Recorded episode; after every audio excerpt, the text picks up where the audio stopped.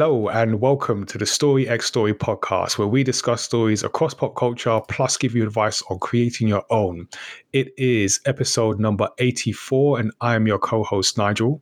I am Tazzy, content creator and co host. And you have come into a video game discussion episode. So, from time to time, we do deep dives, we do creator interviews, and uh, we do discussions on different issues and topics in different creative industries. So today we're talking video games, and specifically, we are talking handheld gaming and how that is looking currently, how it's going to look in the future, uh, and how storytelling on a handheld platform is impacted. So we brought in uh, some people to help us keep this conversation going. So allow me to introduce Arden Osthoff, narrative designer formerly of Ubisoft, uh, and has worked on the real time strategy game Anno and the Division 2. Welcome, Arden. First time on the show as well. Yeah. Hi, everyone. And we also have a familiar name, hopefully familiar name, previously been on the show, Kwang Nguyen, the founder of the indie studio Asobi Tech. Kwang, welcome back to the show. Great to be back. Thanks for having me. Cool. So I think Kwang, you were last with us on our Gamepad online panel where we talked about whether game design has gotten too big to fail. So that was a three part panel we did for a previous Gamepad online. I will put those links in the show notes so you can check that out because that was another good discussion we had earlier in the year. Uh, so you can subscribe to the podcast on Apple Podcasts and Spotify, pretty much wherever you get your podcast from. Uh, as always, you can send us your feedback and questions to feedback at mymadder.com. Drop them in a Discord, throw them at us on social media. We are at mymadder on Twitter, at mymadder TV on Instagram, or at Tazzy on both. And before we get into this discussion for today's episode, we just want to check in with the latest from the MyMadder universe. I can happily say that the latest manga, series Through the Fog, is is done. It's done. It's over to the printer. Uh, it's it's with them now. So uh, eventually, I think as you're listening to this, we should have it in print. So let me put that out there. But we're working on bringing the book to print to our Kickstarter backers that made this possible, taking the book to the Thought Bubble convention where I will be debuting series Through the Fog uh, and alongside other Mayamada manga titles November 13th to the 14th. So the one and only convention of 2021 and the first one since the pandemic uh, hit uh, for sure. Um, so yeah, glad to have the book done and hopefully people will uh, enjoy that. And we've got other manga to come, so we're going to be working on putting together the Olympics manga pages that we did over the summer, uh, putting that together in a downloadable format uh, for people to get free if you are on our newsletter, uh, and then also working on some more stories, some new stories, including one with Tazzy's character. So look out for that uh, as well. Going to be working on that uh, soon. Um, when it comes to video games, we have a couple of activities that we're doing as part of Studio 77 this month. So you can catch the VOD of our interview with Italian game designer Pietro Riva, uh, who co founded his own studio. And we're going to be talking to him about game design, how to how he's built up his studio, uh, and particularly the game design uh, and gaming culture in Italy as well. That'll be interesting to hear. So you can catch that VOD. And if you are a Studio 77 member, you can gain access to the video after it has disappeared from Twitch. And coming up, we also have our end of month games night. We're going to be playing Roblox. Once again, we are returning uh, to Roblox by popular demand. So you can check out our live play of that. You can also check out previous highlights from other games nights, including the first time we played Roblox, uh, Fortnite, uh, what else? Rocket League, uh, and there's there'll be others coming. So make sure you're following us on YouTube, and also get ready for our New Year Gamepad online event. Uh, so we're going to be announcing the date for that uh, soon. So if we haven't already, uh, just follow us uh, on social media, join our newsletter. We'll be shouting about that once we have the date set in stone. That's going to be live on Twitch, hosted by Tazzy. And we're going to be bringing, as usual, our Friendly Fire esports competition. I will be talking to a number of industry professionals, and we will have a special announcement soon after that I can't talk about. I was, I was gonna I was gonna slip into that and then uh, we will reveal some stuff we haven't put together just Oh, yet. so But break internal NDAs there. Yeah, I know. I bring my own uh, my own NDA. So yeah, come to the next gamepad. I will leave it out there.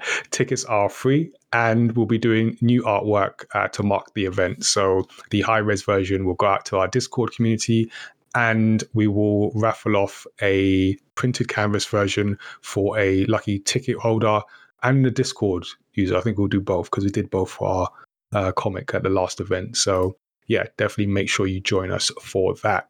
That is all the gamepad news for now. Let's break into today's discussion. As I mentioned at the top, we're going to be talking about handheld gaming because 2021 uh, seems to be big for handheld gaming. We have the Switch dominating, we have Valve entering the market, uh, and of course, mobile gaming continues to be going uh, strong. So, handheld systems and games have been around for decades, but it feels like the early promise of handheld gaming is being realized now. Add some acceleration from an unprecedented pandemic, and handheld gaming just seems to be going from strength to strength. So, in this discussion, we're going to be looking at where those strengths will take this market, how future gaming stories will be shaped by handheld platforms. We're going to focus largely on the Switch, I imagine, uh, as well as Valve's upcoming Steam Deck, and also touch on mobile mobile gaming. So we'll see uh, where we get to in the discussion. Uh, but let's start with a bit of history, just to see uh, how we got here. And so I, I guess this is going to date some people, but uh, before before there was even the Game Boy, which to my mind is like the first handheld console, uh, there was the Microvision in 1979, then the Game and Watch in 1980 by Nintendo. The Game Boy then came in 1989, which I had. Uh, it was a big, plain grey portable handheld console. Uh, I loved it. It was great. Also in 1989, we had the Lynx, which holds the distinction of being the world's first handheld electronic game with a color LCD display, but failed to achieve the critical mass required to attract quality third party developers and was eventually abandoned. It was the first of many attempts to dethrone Nintendo's handheld dominance. Others include Game Gear, 1991, Turbo Express in the same year. Nintendo's Virtual Boy 1994 was the first portable games console capable of displaying true 3D graphics. And in response to calls for more advanced system, something Nintendo are got used to uh, pretty much, uh, even now, we saw the Game Boy Color in 1998, the Game Boy Advance in 2001, all leading up to the Nintendo DS in 24. 24?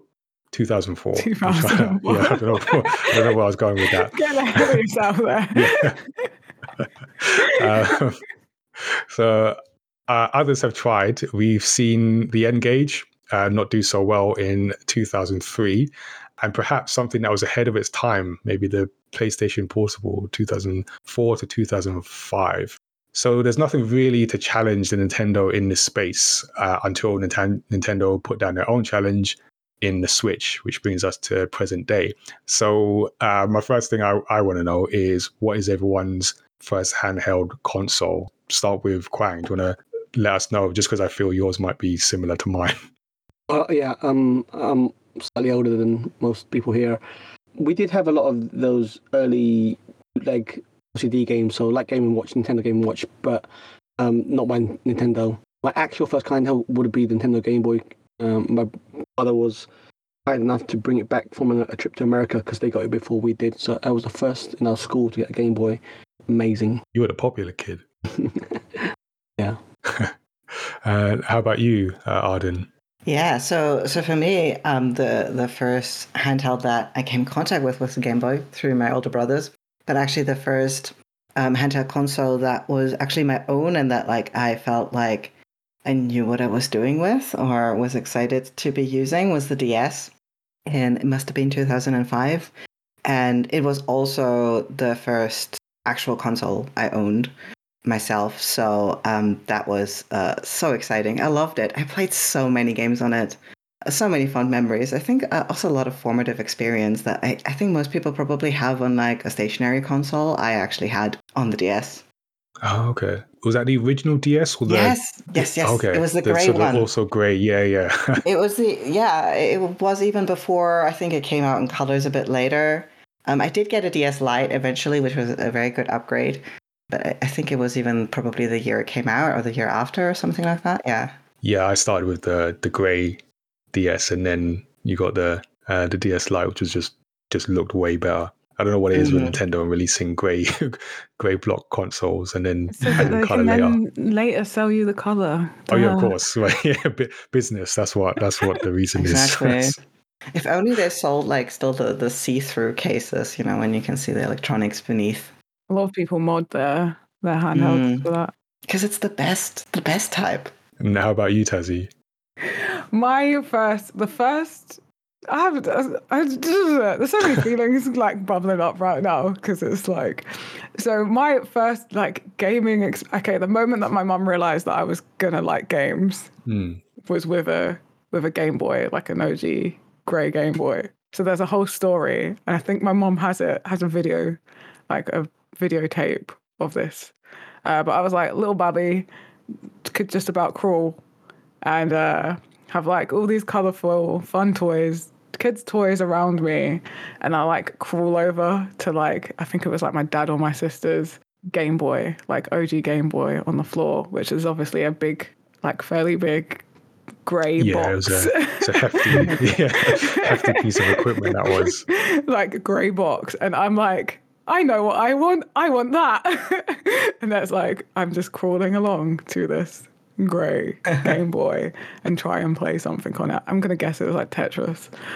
Obviously, had no idea what I'm doing, so not really the first cons. But it's like my mom always reminds me of that moment, and she's like, "Yeah, you were always gonna do something with games and gadgets." Like I knew from then. But the first handheld that I owned was a Game Boy Color, which I still have because it's a yellow one. And then the first console that I bought with my own money was actually a Nintendo DS, the original grey. And I got it at launch and I saved up my pennies, my pocket money, like I proper saved. That's an achievement. It was like I was 2004, like I was young. So yeah. Oh, I have feelings right now. I like. I like that a little trip down down memory lane because yeah, handheld handheld systems have been around for uh, for ages. But like I said, Nintendo have pretty much I'd say dominated and have just been their own competition really, uh, which kind of takes us to uh, to the Switch. And the Switch is is interesting because it's obviously it's a hybrid system, but we're gonna put it in handheld uh, category and make it part of this discussion. And just the timing of it, because it came at a time where Nintendo went from being top of the gaming world uh, with the Wii, which just took over, broke out of even gaming to just mainstream, to the Wii U, which definitely did not do that. And uh, I think I, I looked this up, and its lifetime hardware sales uh, through to the end of 2016 were 13.56 million, which underperformed even the GameCube, which is the next worst selling console, which at least managed to break 20 million to 21.74 million units sold. And then Nintendo just came back with the Switch, which has so far a total of 89.04 million sales.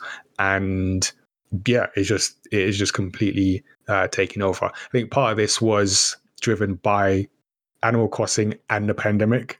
Uh, that's just like perfect timing uh, for Nintendo. But the sales have stayed strong uh, even uh, even now, and the Switch is on course to become one of the most successful consoles Nintendo has ever made. So I mentioned in the intro about sort of the the promise of handheld being or feels like it's being realized. I guess my question from a Nintendo perspective is what do we put the success of the Nintendo Switch to? Um, does anyone want to jump in and think like from a this handheld uh, console, what do we think has made it so successful? Uh, the fact that it is a hybrid. Okay, and actually, another thing I should have does I'm going to assume everyone has a Switch because now I just assume everyone has a Switch. Yes, yes. Yeah. Okay. so Tazzy, do you play your Switch mostly in handheld? No, I play it mostly in docked. Okay, and Arden and Quang as well. S- Yeah, pretty much. And also because of the pandemic, I think most people probably have been playing it docked because we're not traveling anywhere. To be fair, yeah. I predominantly play it handheld. You know, I've spoken to a few people, few people about this, and it's pretty 50-50 in, in my mind. Yeah. Mm-hmm. And as well, so everyone here, I'm guessing, has a has a full Switch, a base model Switch. So, but Switch Lites are extremely popular, and they are obviously uh, undocked. They are handheld only. Yeah, no, it's true. And I think it is that I guess it is that hybrid aspect that allows people to get the get the system and use it in in different scenarios where with the pandemic, I mean even before the pandemic just just life will, you know, will, will require you to maybe want to dock it uh, and still take it with you. But then yeah, with the pandemic it's, it's changed that uh, use case as well. Hmm.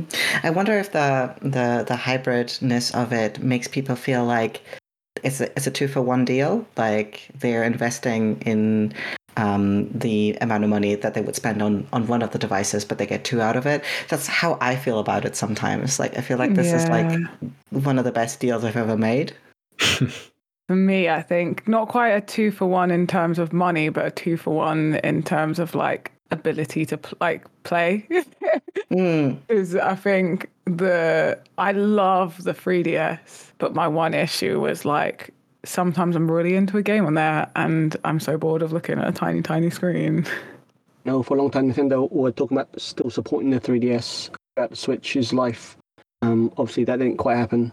And you can see how much uh, the, the Nintendo Switch cannibalized the handheld market from the 3DS. Yeah, and it's only v- very recently they announced that they are ending support for the 3DS.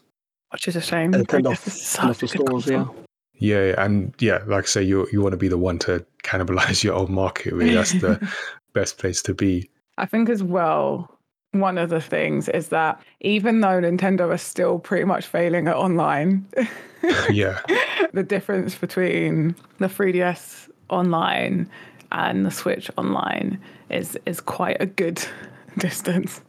I mean, they're still terrible at it, but that wait, 3DS had online. point point point in question.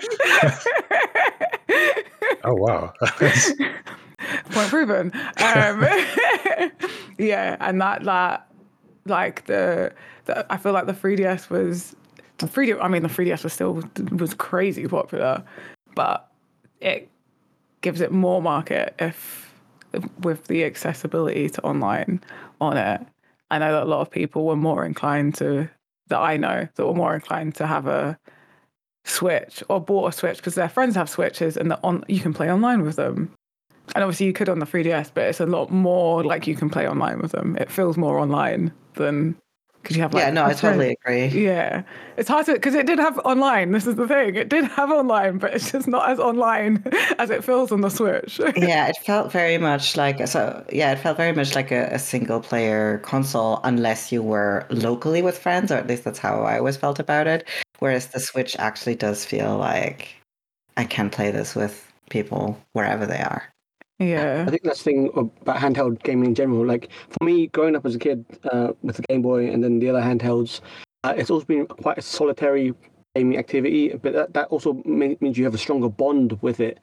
Um, every now and then you'd play, play with someone else either through a link cable or over local networks, things like that. But because it, of it being single player, as you're saying before, Taz, you, you had that really strong connection to a handheld gaming device.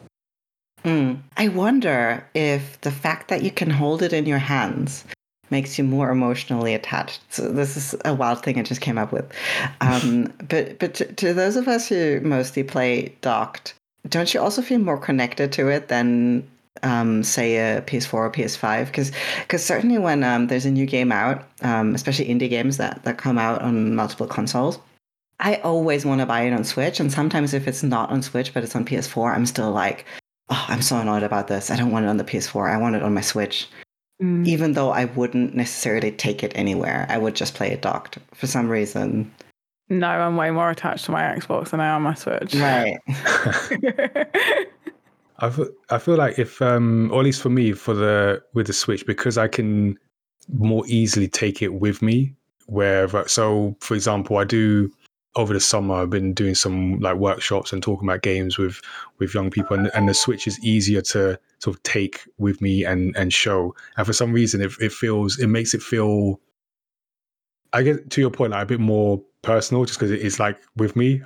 I I'm interested. Am I the only Xbox user here? You might be. Maybe. Okay.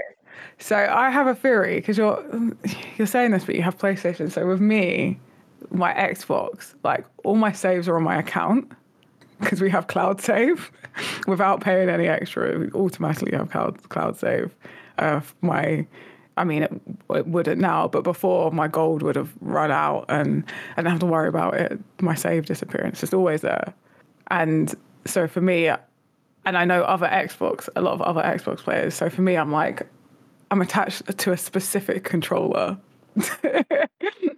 Other than that, and I'm like, this is I can I, and I can play my Xbox games like quite versatile, and even now more with cloud uh, gaming and uh, Game Pass Ultimate.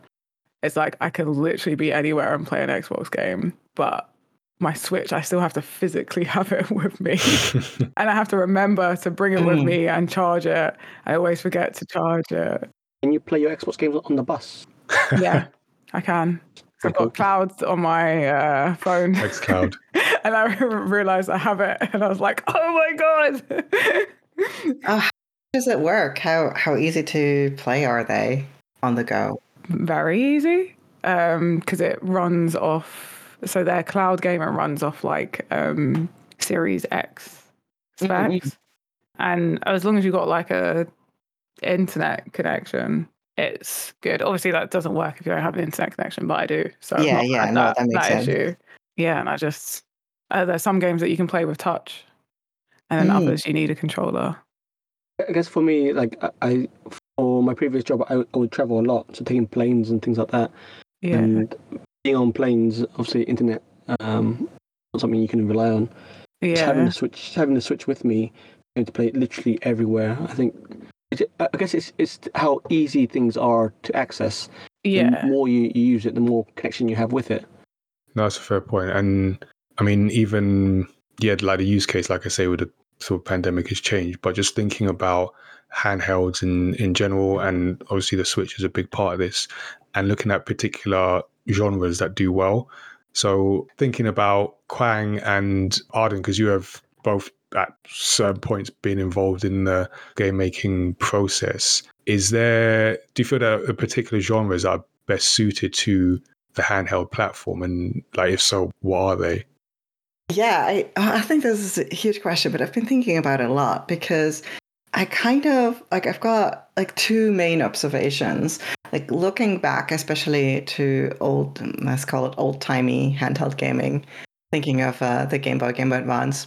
Um, I feel like um, games on there are often quite like dexterity based because they're like platformers and relatively light on story, let's say and I feel like it has really changed. Um, mostly because now you can play anything, um, and it's quite adapted. But I feel like um, on the DS you saw a lot more story-based games come in, and especially what I noticed on the DS is that with Ace Attorney, Phoenix Wright, it was kind of like the advent of visual novels on uh, handheld games, and I feel like that is the perfect place for it because um, you can like it's mostly relatively um, low on voice acting, which makes it good for on the go when you can't um, put audio on. And there is not really any time pressure, so you can yeah take your time with it. And you you read it if, like you're on the train and you're interrupted and you have to show your ticket. Um, nothing is happening without you. Um, and also like yeah, it can keep you engaged if you've got like um, more time to kill. So I feel like yeah that that um, like visual novels in particular is something that I I played a lot on um, the PSP and the PS Vita um, in like the Persona series, and yes, I I count Persona as like visual novel at least half of it. okay Um, and I also played um, Hatoful Boyfriend, the pigeon dating game, Mhm. on a trip to Barcelona, and it was uh, truly magical. So yeah, that's my that those are like the two observations like that visual novels kind of like had a little bit of a breakthrough on there and also that I feel like it definitely has shifted in terms of what kind of genres we see. Okay, what do you think, Wang? Yeah, I, I would actually counteract that because Mhm. um, on the original Game Boy you had stuff like Link's Awakening, uh, you had the Final Fantasy series as well. Um, it, there was a strong outing for RPGs on the Game Boy, but I think, I think gaming as a whole has expanded to encompass more genres and, and more narrative. So yeah, so you got from that, uh, you had the Game Boy Advance with things like Golden Sun, Boktai, some great RPGs on, on, on the Game Boy Advance, and I just think gaming as a whole has expanded. And I say Hatoful Boyfriend i- is an amazing game to play on all platforms, and being to play it Mm. on the go i- is, is wonderful. Um, uh, you got, as you say, the Phoenix Wright series uh, started on handheld, um, but I think it has room to uh, expand onto other platforms. I, I think there's been Phoenix Wright Collection released, released recently on Yeah. multiple Yeah, the, the. Great Ace Attorney. Yeah. Yeah, so even though these uh, genres have started on handheld, I, I I don't think it, it's it's necessarily tied to it being a handheld thing. hmm I, I agree with you, definitely. So, do you think then, Quang, there's something about handhelds that might make people want to play certain genres or or or not? For me, I, I think handheld. Um, the biggest restriction of handheld is, is battery life. Um, Oh yeah, you usually have a couple hours, uh, realistically, of, of power to play a game. So playing short spurts, and also where where you ever you play handheld, it's usually in between more, you know, it's small snippets of gaming. So your gaming has to be able to be you have to be able to pick it up, put it down, and carry on from where you left off. Whereas I think when you're at home and you're docked, and or you're with your your your PlayStation or your Xbox, you can sit there for long periods of time and get mm. really engrossed and- and set into your gameplay. Uh, handheld has to be very bite size. and it has to have save functions that are Yes. suitable for handheld. Like I feel like the save functionality is the the most important thing with handhelds. It's like if saying like a lot of journeys and stuff, it's like, well, if my journey ends here, like can I save it?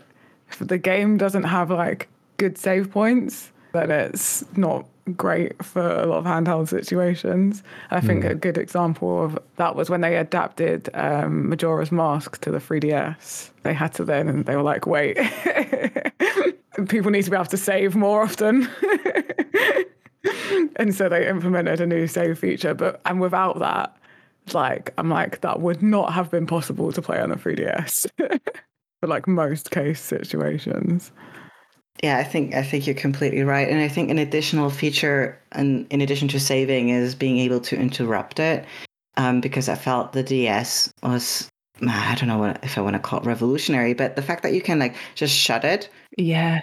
and Oh, it, yeah, it turns yeah. whatever game you're playing, even if it's something that you can't pause or something, it will pause for you. And the way that the Switch does it the same way, where you just like shut it off because this is your stop, you got to get out. It's such a load off your your mind of having to think, oh, like my mom was coming to tell me I can't play anymore. I have to save. Um, to Mm. being able to do that. It's interesting to see that coming from mobile gaming, as in uh, mobile phones, little phones, because obviously a phone has to be able to also be a phone and do other things as well. So if you're in the middle of a game and you get interrupted by a phone call, it needs to to save and dump you out of the game and, and, and let you continue from there. I feel that's I mean, gaming as a whole was taken, and uh, just our lives seem to have become busier and more varied, and it now games require that quick drop in and drop out. Yeah, I never even thought. I mean, I, I'm definitely thought of it at the time of using the DS, but that just that simple idea of oh, I'm just gonna close this thing and and the game will deal with that. So Love it. as well, I like talking to uh, people about like game design because there's a lot of things that as players you don't necessarily are aware of, but require a lot of thought behind the scenes. So like Tazzy mentioned the the ability to save, you need to think about that because the circumstances that you play a handheld are different. And then just the idea, like with the DS, I can just close this thing, or some something's happening in my real life. I just need to close this thing, and it's just gonna hold the state of the game and let me pick it back up. Uh, so those are the different things you need to like think about from a handheld versus a, uh, console. To be fair, though, you can you know now with the latest gen uh, consoles, you've got like quick is it quick resume, quick switch on the Xbox. Quick and- resume though leaves it running, so the game is still active. oh, fair, fair, fair point. It does pause it, but not quite in the way that not in the same way. Yeah, different. Yeah, not in the same way. Different platform. many stories of people coming back to the game and then the game being like, you have put in like however many hundred hours of this game. Oh, really? okay Because it's just been held in like this state of limbo.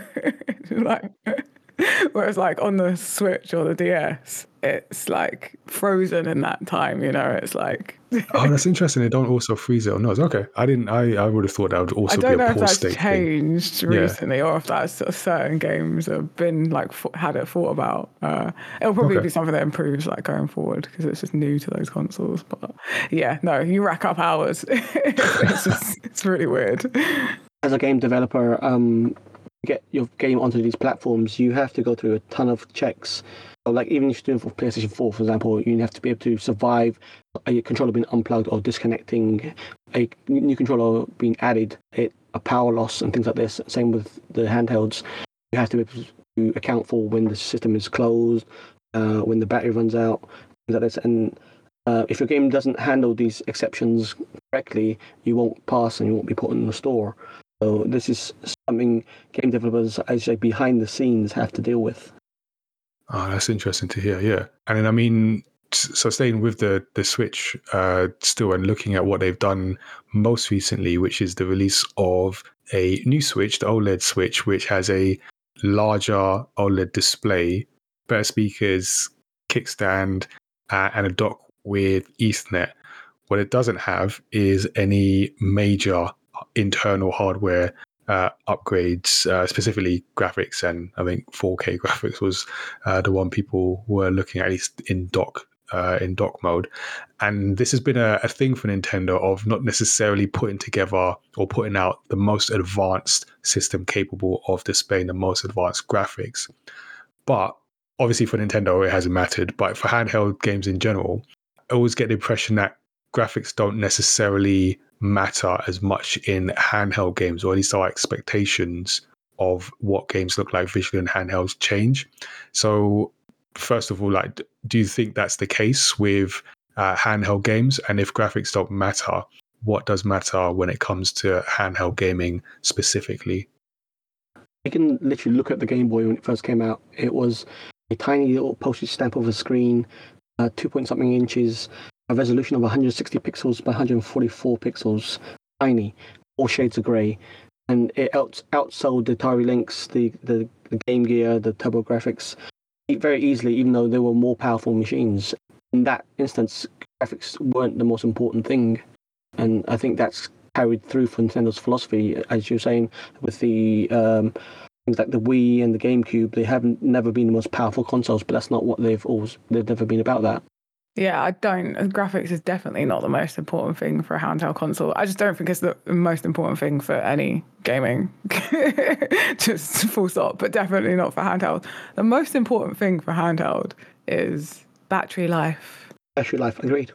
Hmm. But in, in terms of in terms of graphics or rather visuals, when it comes to handheld, something like I'm very thankful that like yeah Nigel, like you said, uh, we we seem to be a bit more forgiving when it comes to graphics on on handheld, and I'm, I'm quite thankful for it because.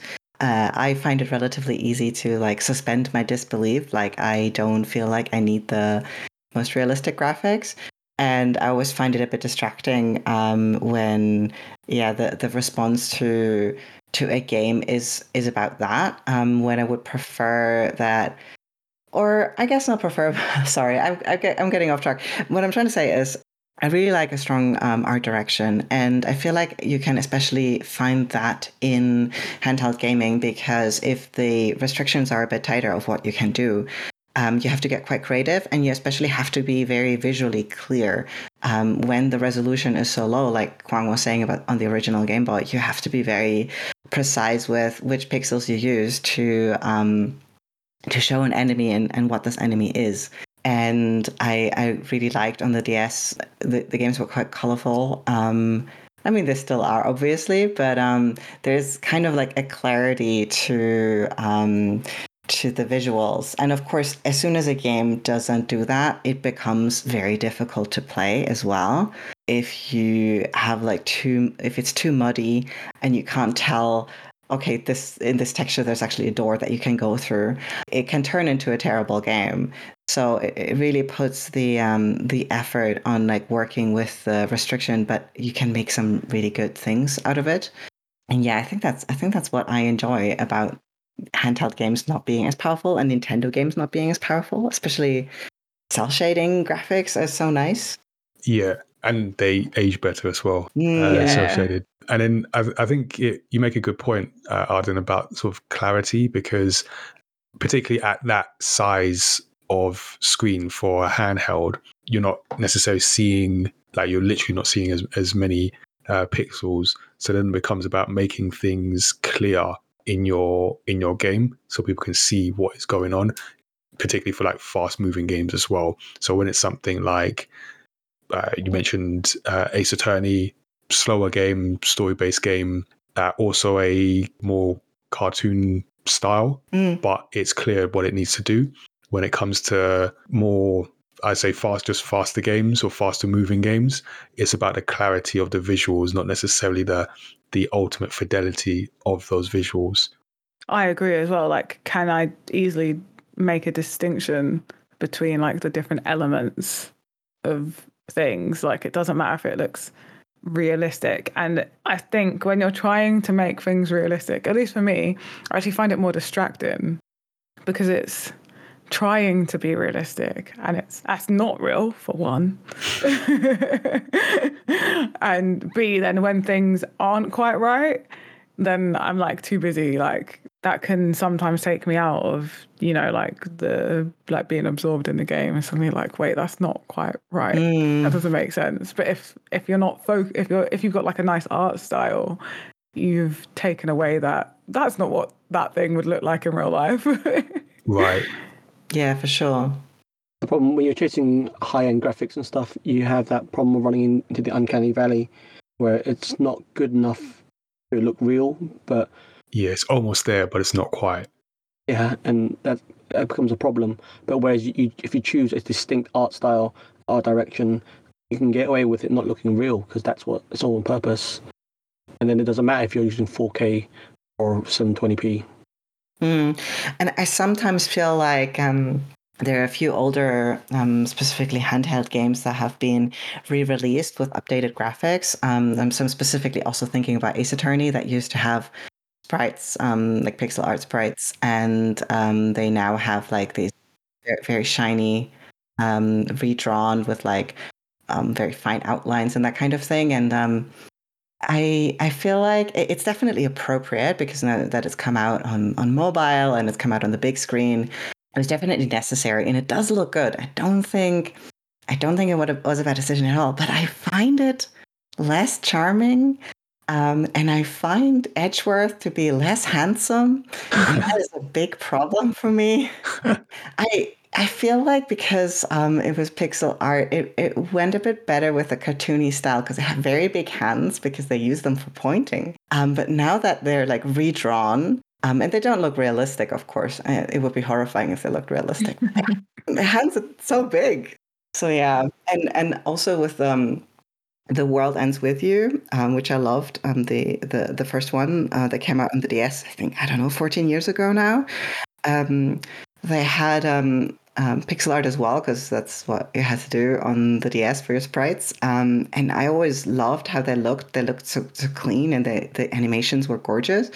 And they've also redrawn those to be um, high fidelity 2D graphics, and they look great. But it takes it, it takes something away from it. I feel, and that's a shame. Mm. Ah, that's interesting to hear because, and I I always have this in mind. Uh, I mentioned like doing workshops with young people, and uh, and I've definitely heard over the summer where I mentioned the Switch, and some people, not everyone, but some people like bring up it's not it's not good because it doesn't have good graphics, and then it's like a a moment where I'm having to uh, explain that graphics don't make the game. Like you can have great graphics and a not good game. So it's like having awareness of those other aspects of video games. So it's interesting to hear you, Arden, say about something looking better, maybe in the, the strict definition uh, of it or higher fidelity, but that taking away from the experience of that game, the charm of that game.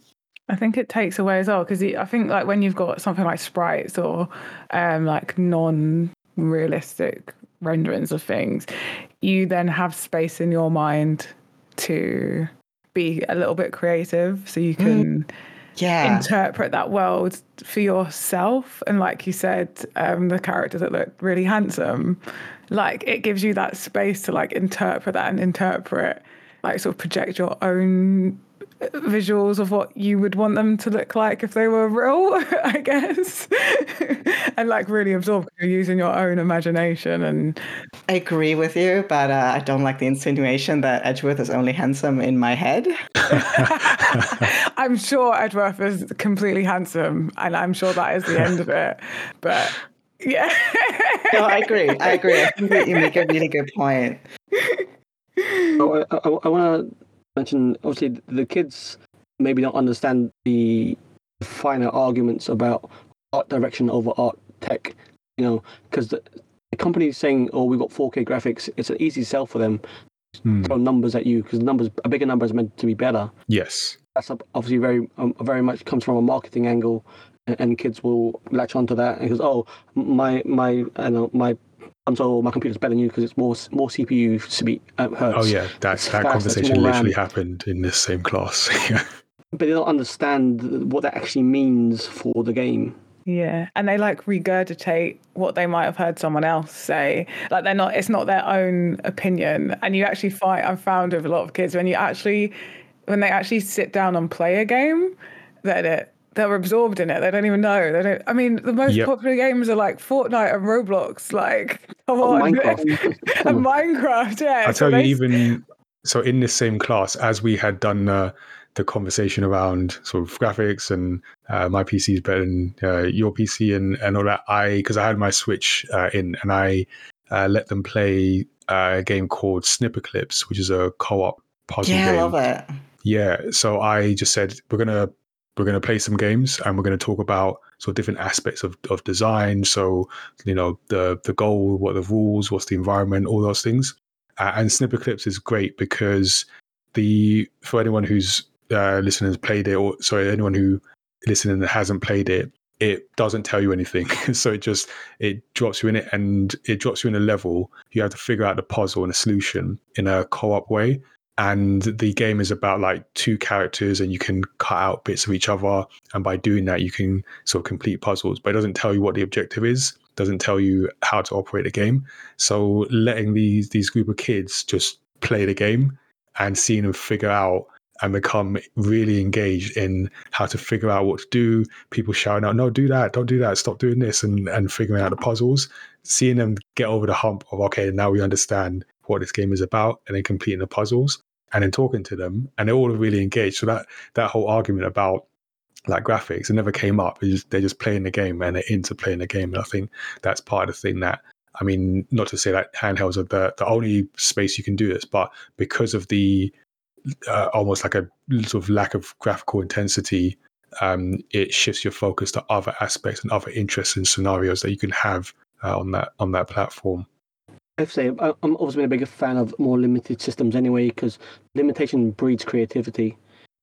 So I, I, mentioned a graphic angle to uh, to go and undo everything we've just said and uh, bring in the Steam Deck because uh, part of the the discussion about handheld consoles and seeing Nintendo release the OLED Switch to not everyone but a certain uh, segment that wanted more from Nintendo. So that saw the, the OLED Switch as less than what we were expecting, which would be a more powerful Switch, a 4K screen, and didn't get that. So shortly after the announcement of the OLED Switch and some of the disappointment there, uh, Valve announced their new or upcoming console, uh, the Steam Deck, which is essentially the the 4K the the Switch Pro uh, the quote unquote Switch Pro that some people were uh, were demanding. So this comes with significantly improved uh, power, allowing you to play sort of just Steam games on a mobile device. How do we think that's going to uh, fare compared to the Switch? Because we just, as we just said, graphics aren't everything, but this is bringing a, a higher level of graphical uh, fidelity to to games, a different use case. Do we think that the the Steam Deck is going to succeed where other attempts to dethrone uh, Nintendo, or at least get some some of that handheld pie, have fallen short? Uh, what do we think? What do you think, Tazzy? Because I know we've spoken about the the Steam Deck before. I think the Steam Deck has a different audience. I don't think its audience is going to take away from the Switch audience. I think it's going to hit a different market of like maybe people that want a laptop or people that want to join the PC gaming scene but don't want to like a, don't want to fork out on a PC. PCs are, can work out really expensive. And as well, like I just want to say, like the PS Vita was an amazing console that just flopped. Yeah. Mm. And that's why And I said ahead was- of its time is Yeah. or, well the PSP and and Vita actually as, as well as like were they ahead of the time because the Switch is doing I mean it's, it's, and the Switch and the Steam Deck are looking quite similar to early attempts in in those consoles. And like the PS Vita, what com- was competing against the DS, the 3DS, the DS, I think the Vita against the 3DS. the 3DS, Yeah. and had like it was it was good looking. It felt good, and it failed. I mean, there's loads of reasons that it failed, but it failed nonetheless. Uh, I don't think that's going to be the case with the Steam Deck. I think it will be somewhat of a success, but I don't think it will be like competing with the Switch. I just don't think it has the same market. I think maybe it has a small crossover of a market, but I mean, what do you think, Wang? Is this is this the uh, the the Switch killer, or uh, is it going to gain some traction in this market? I, I agree with Taz in saying it's a very different market. Um, it's not a cheap device. No, it is It's- not. So whereas you know the Switch, you'd buy something for your kids, your kids to play, and it's, it's always been Nintendo's market. Whereas the Steam Deck is something, I guess, busy people or people who travel a lot don't have time to play at home on their PCs, but want to play the same games on the go. Personally, I don't think it's gonna do well. I don't think there's enough of a market there. I know it's sold, it's pre-sold uh, relatively well. Long term, like how many people are going to be wanting to play the games on the go rather than at home on their PC rigs who they've spent thousands of pounds on graphics cards and CPUs? 'Cause that feels like me the, the, the, the market is going for people who, who want that power, people who are willing to spend that amount of money on a device. Do do, you, do they play on their Switch deck? Uh, so, sorry, their Switch deck, their Steam deck on the go, or do they play at home on, on their wonderful Master Race PC? Yeah, I, I was gonna agree on on that last bit. Um, is that like I I actually feel that if it does establish itself, which I'd be really curious to see, it probably will be a niche. It's exactly like Kwang said, like who is who is going to buy this who isn't already clued in, let's say. Um, I definitely see the use case as like, okay, you've got your Steam games and you want to play them on the go, but I don't see how we how you can get the how you can get this handheld console to people who've not heard of it yet and how to make it enticing to them because you already have to be clued in to what kind of games you could play on it. And yeah i, I kind of feel like um, valve isn't necessarily equipped to do that the way that nintendo is with its brand recognition focused on okay we make um, fun consoles and fun games and valve was more like okay we let everyone put their games on our platform but they got to do all the heavy lifting themselves I think the thing that will help it sell is that it's not just it is a essentially a handheld laptop. Hmm. I think that appeals to people that they don't it's not just Steam that they can have on there. They can have more stuff. They can change the operating system that's on it. Even though Steam recommend that you use the Steam OS that they're making for it, that they've made for it. I was shocked at how many people in my in like the communities I'm in are actually like, yeah, I really want one. Hmm. Okay. And I'm like, okay. And there are people with like high spec PCs. And they're like, this is cool. It's kind of like their portable PC when they go like round friends' house and you can plug it into everything and da da da. Or a few people that like wanted a laptop, but this kind of they don't fully need like a full blown laptop, and this kind of fits that uh, little niche. But it's still a quite a niche market.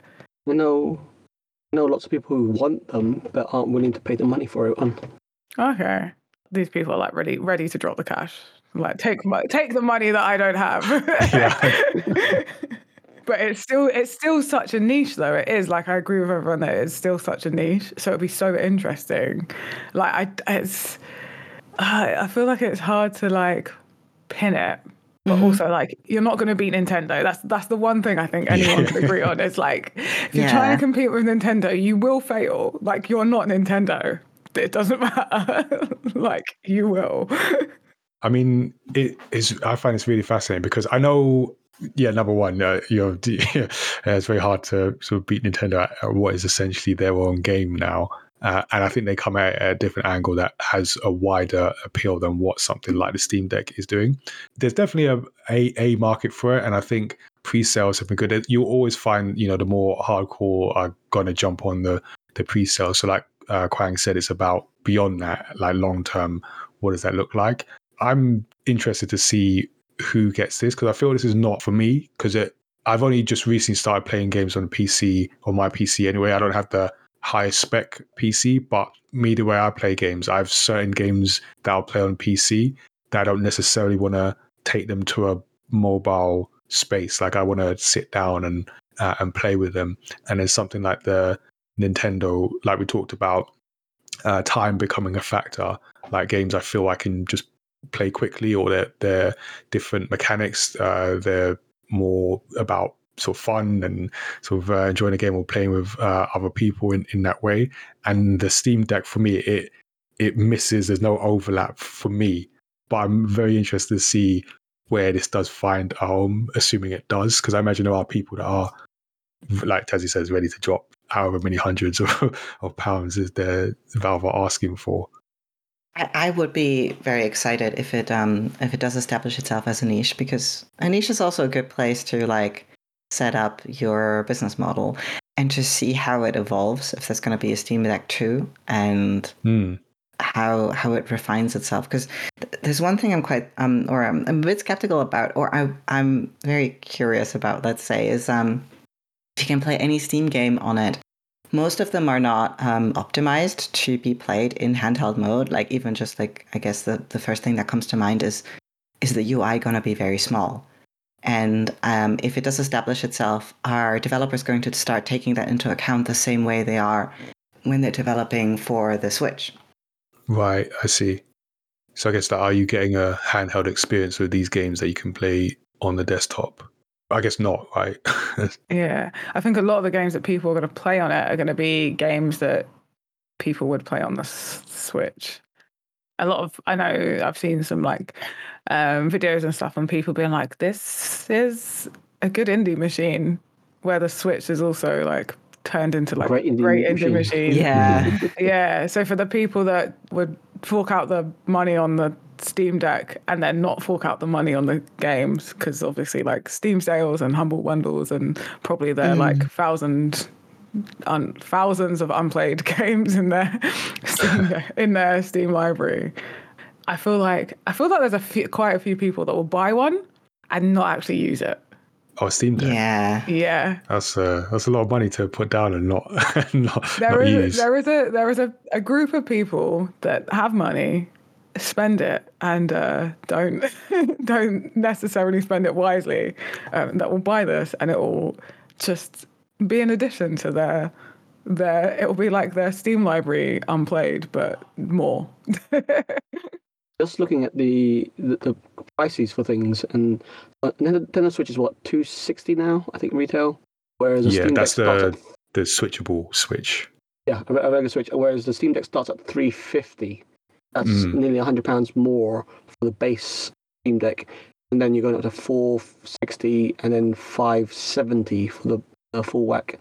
Yeah, it feels like very much this more expensive niche market, whereas people, as Tess says, people who have the money to splash around on this sort of device, but will they actually use it for gaming? I don't know. Yeah, that that's why I'm so interested to see like who who is the person, what is the use case uh, for this. But like Arden says, it, it could be a even when we consider Valve's fairly recent history with Steam itself. I mean, when that first came out, it wasn't uh, a universal success. I I feel like I remember it being sort of panned in some senses, but they stuck with it, developed it, built it, uh, and now it just feels standard. It feels like it, it needs to be there. So the Steam Deck could be first establishing some kind of niche and then building on it with the Steam Deck 2. Be interesting to see. I if I could edit on the Steam Deck, I'd want one. But it wouldn't. It wouldn't. Like video and audio. yeah, video and visual. Would you do that over, say, using a, a, a tablet or using a laptop? Um, like yeah, over a laptop. If it, if I could edit on it, I would replace my laptop because I don't. Sometimes I find my laptop. I'm like, oh, this is too bulky. Really? yeah, and then like I don't game on my laptop at all, even though I bought a laptop capable of gaming, just because I can't be bothered. but then I'd still have my Switch, so I'd have like the, I'd have like the Steam Deck on my Switch. If I could edit, it'd probably just end up being like an editing machine, but it would be too. I'd like I'd like to try it out and see okay. see how much editing I can get on it. An i, for example, an iPad Pro or even an iPad Mini are amazing editing machines. Uh, they're great at doing that. I have not found that. I guess it comes down to software and, and user experience and the UI. Yeah. Because I, when you when you describe like editing, video editing on a on like a Steam Deck, if that were possible, like I couldn't imagine doing that. But then I guess like, everyone's got a different use case. Yeah. I'm gonna uh, like at some point someone I know is probably gonna have one. I'm gonna be like, can I borrow your Steam Deck? I am going to to see as an experiment, maybe as a, uh, a video there. Yeah. Yeah, a, a, a, a month with a Steam Deck. How it Yeah. feels. Okay. Well, I mean, one of the things I wanted to make sure we touched on was about accessibility. And speaking of like design decisions that you make at a level of a handheld, again, for Quang and, and Arden being involved in the, the development process or some stage of it, in terms of like accessibility, and what do you feel handheld, the handheld platforms do for accessibility, whatever that might mean? for accessing different games, different types of games to different types of audiences. Mm. I think so in the in the sense of accessibility for um, disability, I that was on the forefront of my mind, um, which but also means um, able-bodied people also benefit from it. And then the number one thing is audio, because um, handheld games, on the whole, have to have to make it work um, if you don't have any audio. Um, so no audio cues and no and often no VO, like uh, originally meaning that like, okay, you're not going to have voiceover because on the DS you just don't have the space to put all that, or um, before that um, it wasn't even at all possible. But now, if you have it, it, it often is um, something in addition to what you see on the screen. That the number one thing is still going to be, let's say you play a visual novel, um, going back to that example, and you have a little bit of of VO, but it plays at the same time as the text, and it's just the text um, um, spoken out loud, or maybe it's just in the beginning to give you a sense of who this character is and give you a snippet of their voice. But really, um, it's mainly being carried by um, the text that you see on screen. And obviously, on that is not a decision that was made with accessibility in mind. Um, not the accessibility in, in in that sense because it's just okay you you have to you're on a no- noisy train or you forgot your headphones or um, you're playing this at night while your parents are asleep. But the techniques used for it definitely would be something worth emulating um, so that the game does not depend on audio for the people who can't hear it or have trouble hearing it. And I, think there's a yeah, there's a few other things in that in that sense as, as well. And I I think that's pretty cool. And I mean, Quang, you, you're developing for handheld platform. Is is accessibility something that you've sort of considered or had to consider with this or previous releases? Oh, for sure. So our previous, uh, so we make games for the Game Boy uh, in 2021. Yeah. Which sounds a, a little different, but uh, it's what we're doing. Um, our last game last year was a fast-paced action game, and it was well received. But obviously, if you have any motor issues, it was very difficult for them to play. We did put in a fun mode for the game where the game was easier and it wasn't as difficult, but it, with it being a fast-paced action game, it's hard to play it. So our current game we're working on now has been designed from the ground up to be turn-based, so people who have motor uh, issues can play the game, and that's something we were very aware of. Take the time, think about the next move, and take and do it when in in their own time.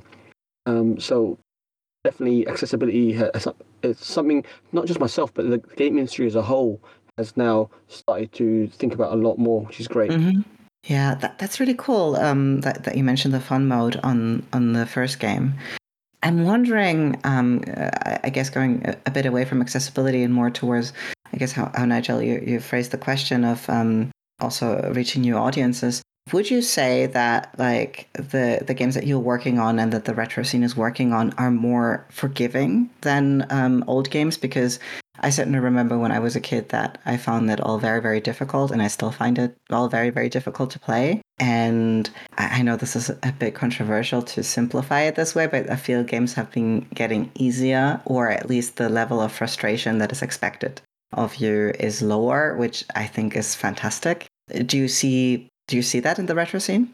Oh, for sure. Yeah, obviously, games originally came from the arcade and they were designed to take your money. So they were designed right, to be yeah. difficult.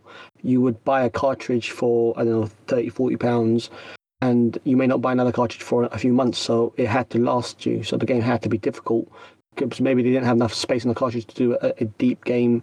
So by to extend the life of the game, they would make it difficult. But now games have evolved and games have changed. We're, now seeing games on different systems, different ways to play games.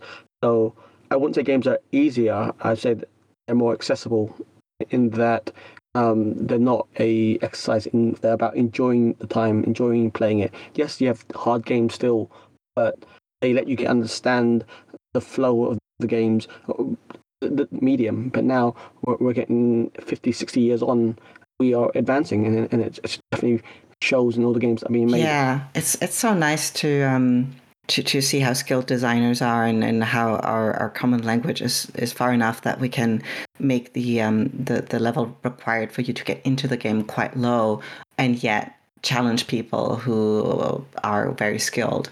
And I think that's obviously what all designers are striving for, and, and I feel like that's that's getting better and better.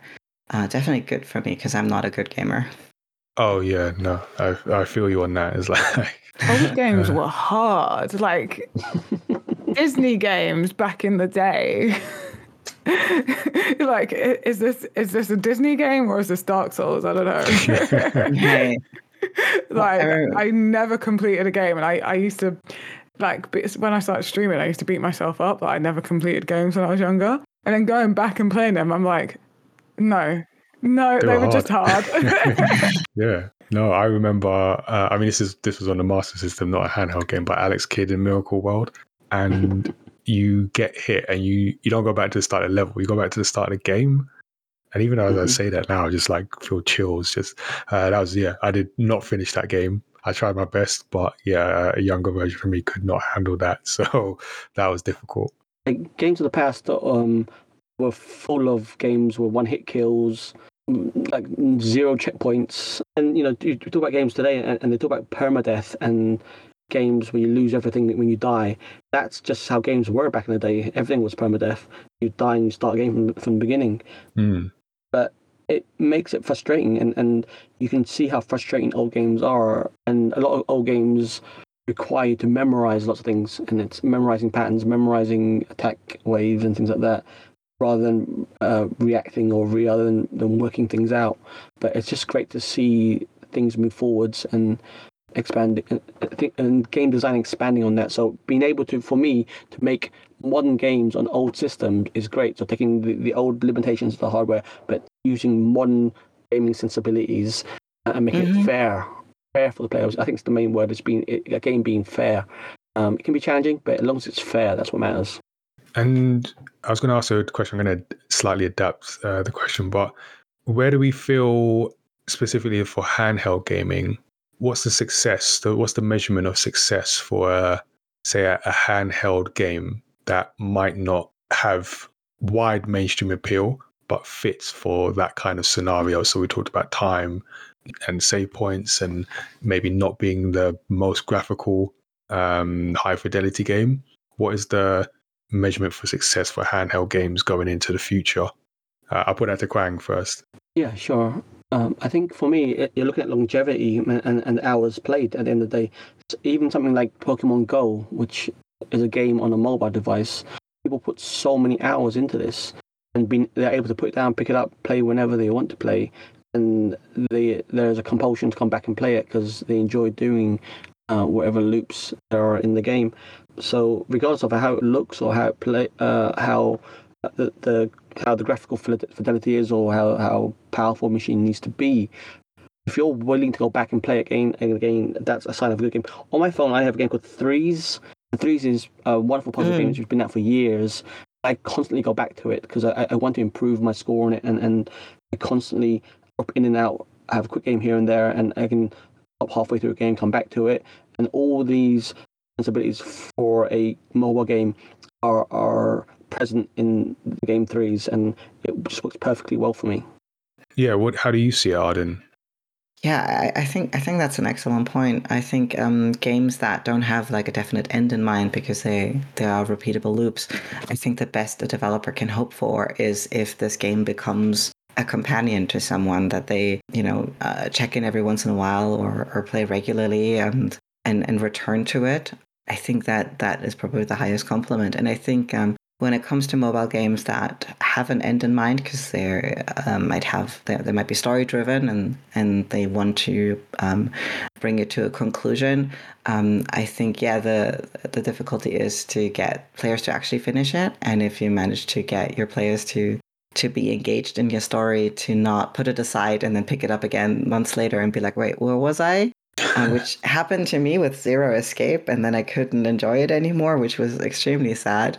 I think that's a big challenge, and once you clear it, um, that is very good. Or if you manage to find a way around it, because I know there's a lot of, not to bring it back to Ace Attorney again, but I, I know there's a lot of Ace Attorney fans who, you know, only played one of them or only played one case or two cases, and um, but it stayed with them because the characters were memorable.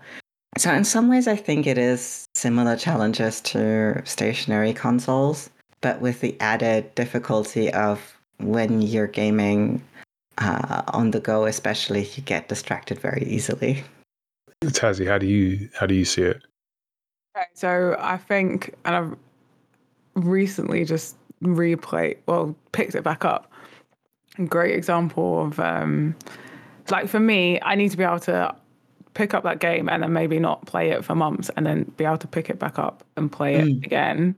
And I don't do well in feedback loops like Pokemon Go. I wish I was into it, and I can't be. Anything that's just like gets me to a point where I'm like, hold on, I'm doing this thing, and I, I there's no, there's no point for me.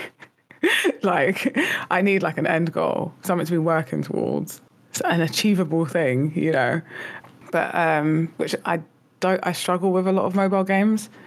They either have to be like Archero, where you can just like play through kind of like constantly leveling like getting through levels and they get harder and harder. But I can easily go back to that. And if I'm struggling with it, I can go back to an earlier level, get back up to speed, and then challenge myself again. Or it's a story driven game, uh, but the story driven game has reminders of where you left off. Mm-hmm. so that you can then go back to it like months later. Because I don't spend much time traveling, sometimes it's really hard to find a good game that's like my portable go to game that I'm like, oh yeah, I can play this on the go. Like my Switch, I don't really play it on the go much because a lot of the games take too long for me to get back into them because there's no like reminder. But Pokemon um, Diamond had a really good recap thing. Like it had a little diary thing and it would say where you've been the last time you played. And I recently just started playing again from the same save and I could continue the game because I had my recap, which I'm hoping they include in the remake like those old cartoons would have previously yeah, previously on, yeah. to let you know where you were. Yeah, or like I just played like Until Dawn or like any of the sort of like Telltale style games where they also have like a previously on. Even though I played it all in one going, but it helps when you're like, oh yeah, that's what happened then, and then I can continue. I'm pretty sure one of the Final Fantasy games done that as well. You, you were talking about uh, um, the, the gaming loops. Obviously, Pokemon Go is a very simple one, but even something like Mario Kart is something you pick down, pick, pick up, and it, that gaming loop. Me and my friends still play Mario Kart regularly online together, and it's the same races over and over again. But that um, things like Street Fighter and other fighting games as well, it's the same matches, but the human element changes the outcome and but the, the, the, the loop itself it's a bit more complex than pokemon go but not as complex as, as a story driven game Yeah. And what you're saying there as well, because you said like with your friends, like a way either to play against people or like leaderboards. If you if you can compete, like obviously with mobile gamers, great is like to have some kind of like leaderboard or achievements or something that you can then compete with your friends without having to both be on at the same time. Because then it's like it's a goal that I'm like, oh yeah, I've got to beat their high score, and then they beat yours, and then you're like, well, now I need to beat yours. now you also mentioned story driven games um i'm impressed again how mature gaming has become in terms of story based games because you can go back and play the same story again and enjoy it in the same way we reread books or we re-watch movies over and yeah. again even though we know what's happening we watch them again and again and games are now getting to that point where i will go back and play the same game story based game again even though i'm not know what's going to happen i've played it again and again Just the and I- I- experience, yeah, is worth it. And I, th- I think that's important for have like shorter games. Like there's there, there was like there's a point. There's quite a lot of games. Obviously RPGs are quite big, but they hmm. have they're, they're too big because so you can never go back to them because you're like, well, let's start again. Yeah, that's like literally like however many hours. Yeah. But like a shortest story game, you're like, oh, that was really good. Like you said, like a good mo- movie. You're like. I want to. I want to play it again. Or you talk to someone about. it, You're like, God damn! I want to. I want to experience that again. You can go through and play back because it wasn't too long. It was a good amount, but it wasn't like. It's a hard balance though, and there's definitely Yeah. space for different types of games. But I'm definitely there for like more short story driven games, like Little Nightmares 2. That's a one sitting game. Like you can easily complete it in one sitting. We'll see. I haven't got to that yet, but I'll. Another thing that like story-driven games can do when it when it comes to yeah, you don't want to make it extremely long is you can also work with loops um, by doing um, episodic um, episodic storytelling. And I'm not specifically thinking like I, I feel like the Telltale games, while they're episodic, they still very much have that that that one plot you want to follow. But what comes to mind is um, the Arcana, which is a mobile game. Uh, It's also a visual novel, and um, what I felt that they do very smartly is that um, they put out new chapters, but the chapters focus on different characters, and you can very much like okay, you've got your favorite character, and you really want to know what's what's up with them, and you want to spend time with them, and um, have like this fulfilling story, and then they might put out a new chapter, and it's about a different character, and you don't maybe care as much about them anymore, so you don't play that one, and then you play another one about a different character, and you still feel like you get something out of it. And at the same time, the game technically does keep on going, and they do have that framework where they can put out new content, and they already have a potential player base, which which is really nice. I like that idea. Yeah, choice driven games are great as well. Hmm. And when you can compare your choices to like other people, like Catherine, where you Mhm. you can compare your like most people done this choice and you judge your Mm. friends on Yeah, it's it's huge on on mobile. Like the the entire romance games genre is is is huge, and there's like several different competitors. There's there's choices. It's literally called choices, and then i've forgotten I've forgotten the names. Yeah, they they all put out this. Like some of them even call them books. So they you, can already see that it's like a, a bit of an analogy. Like okay, you read a you read a romance book and you roughly know what you're gonna get, but it's got like its unique its unique bits and it's quite enjoyable. And then you can pick up a different one, and they're not necessarily related. It's not like you're playing part one to ninety nine, but instead it's like you can browse the selection and know what you're in for. But each one is not going to take forever.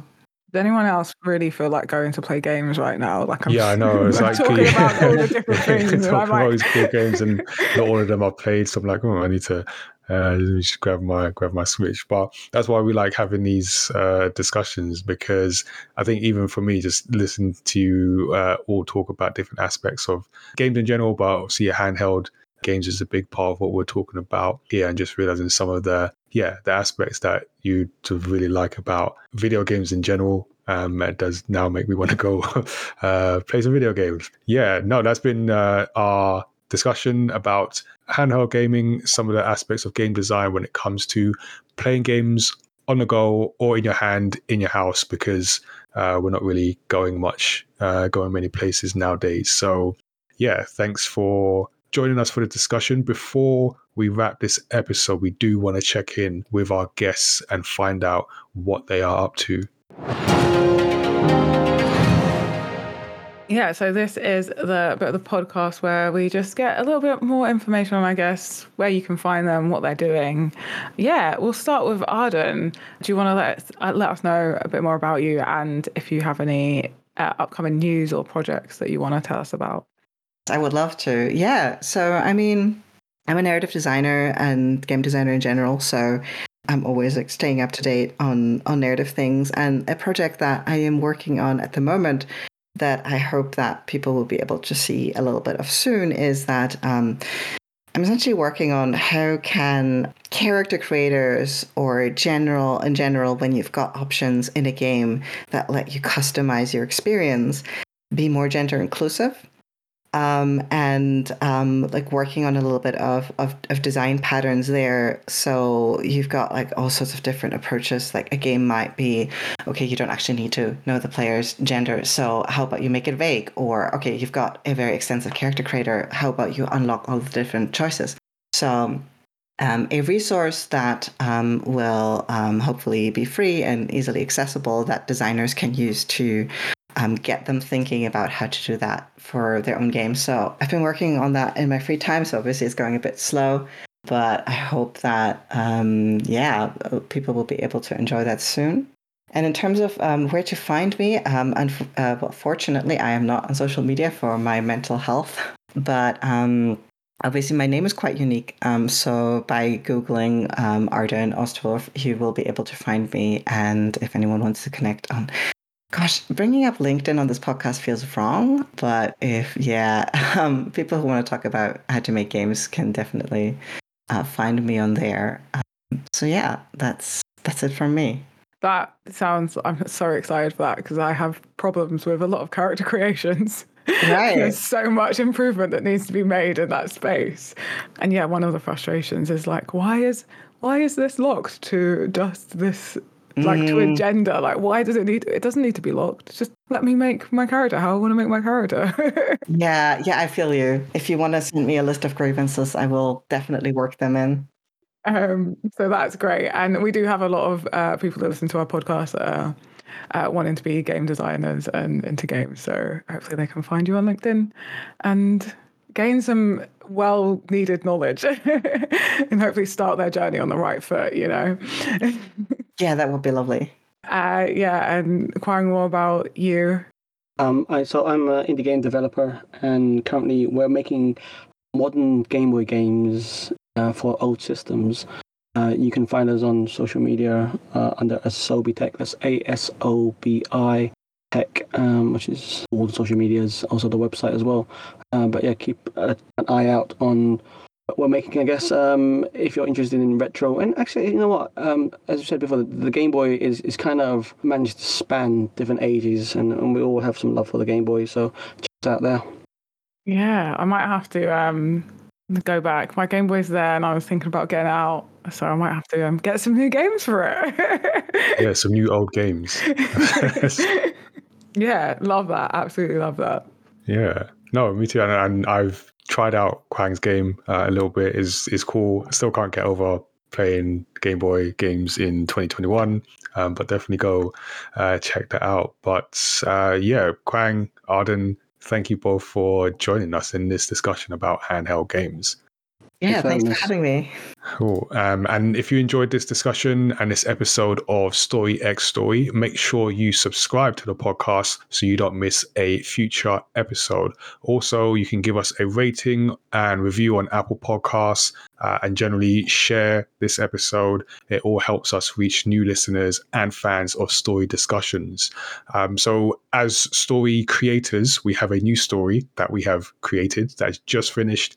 Uh, Serious Through the Fog is in print. You can check out the new story plus our past manga titles on our website, manga mymatter.com forward slash manga. Uh, and also, uh, I will be at Thought Bubble, Thought Bubble Comic Convention, November 13th and 14th with all our manga. So, first convention since the pandemic. Need to remember how to how to pack and how to do the whole convention thing again. So, uh, yeah, if you are in the vicinity of Leeds slash Harrogate, come check that out. You also, we have our gamepad event in the new year. Uh, so you can follow us, join our Discord, uh, or consider becoming a Studio 77 member so you can get access to gamepad events and content from the My Matter universe. And stay tuned for the date for our next gamepad online event.